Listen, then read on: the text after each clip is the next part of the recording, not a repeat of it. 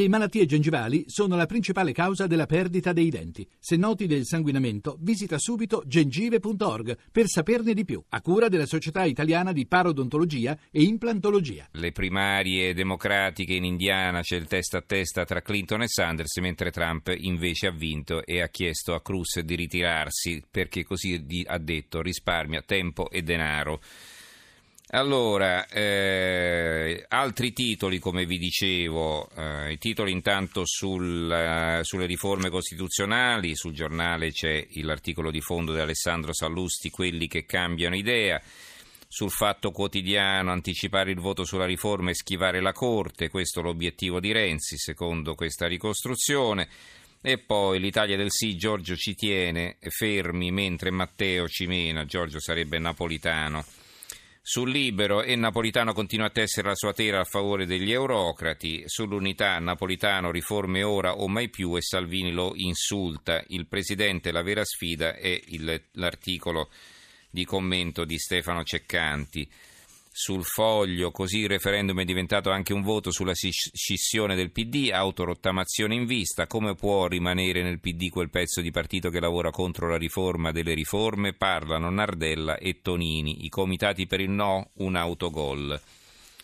La Gazzetta del Mezzogiorno apre con questo argomento. Referendum Renzi parte, Benigni gela Palazzo Chigi, voto no in difesa della Costituzione, c'è una vignetta con un uomo sulla porta il titolo è Renzi farà campagna porta a porta e eh, la moglie da dentro dice, eh, perché c'è qualcuno che ha bussato, non dirmi che è il comitato per il sì.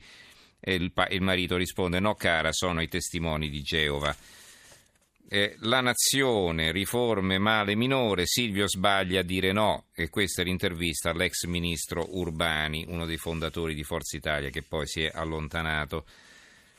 Eh, vi dicevo che c'erano numerosi titoli su Claudio Ranieri, ancora vi leggo soltanto, ve ne leggo soltanto alcuni perché mm, siamo veramente in chiusura, tutto sport, l'Ester povero ha un fatturato come il Napoli, la grande sorpresa, quindi dicono la povera squadra che ha vinto eccetera, dice no, hanno un sacco di soldi, il proprietario è un thailandese. La Gazzetta dello Sport, viva Claudio, King Ranieri oggi e domani, più bello vincere da vecchi, l'Euro Lester ora vale il triplo, caccia ai rinforzi.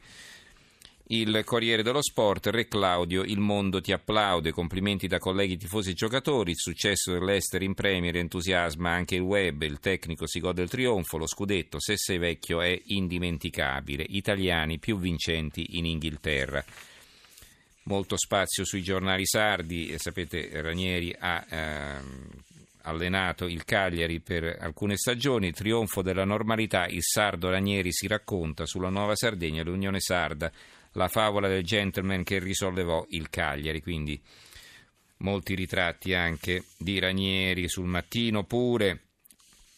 La favola di Ranieri, l'estero in Italia non è possibile, il commento di Francesco De Luca risponde però Mimmo Carratelli, mi fa sognare chi non, ma fa sognare chi non vince mai.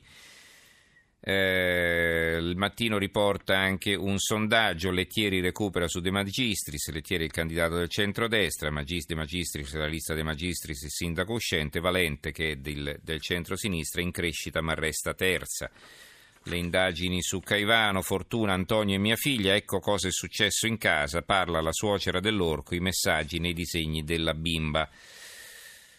Non abbiamo più molto tempo per la verità, eh, alcuni titoli eh, di carattere eh, legati alla, mh, mm, all'immigrazione, il giornale se non ti prendi il profugo multa da 250.000 euro, Bruxelles studia una maxi penale per chi rifiuta di accogliere i rifugiati, loro ci aprono ma è una notizia della quale abbiamo parlato già nei giorni scorsi. Eh, la stampa, Turchia, via i visti per entrare nell'Unione Europea, eh, il quotidiano nazionale, a centropagina, rivolta per lo chef, il caso, profughi protestano, pasta scotta, arriva un cuoco pakistano, questa è la mensa a Reggio Emilia. Va bene, e poi Nadia e l'ISIS, l'orrore svelato, io stuprata e resa schiava dei tagliagole e un'intervista a una ragazza yazida sul resto del Carlino.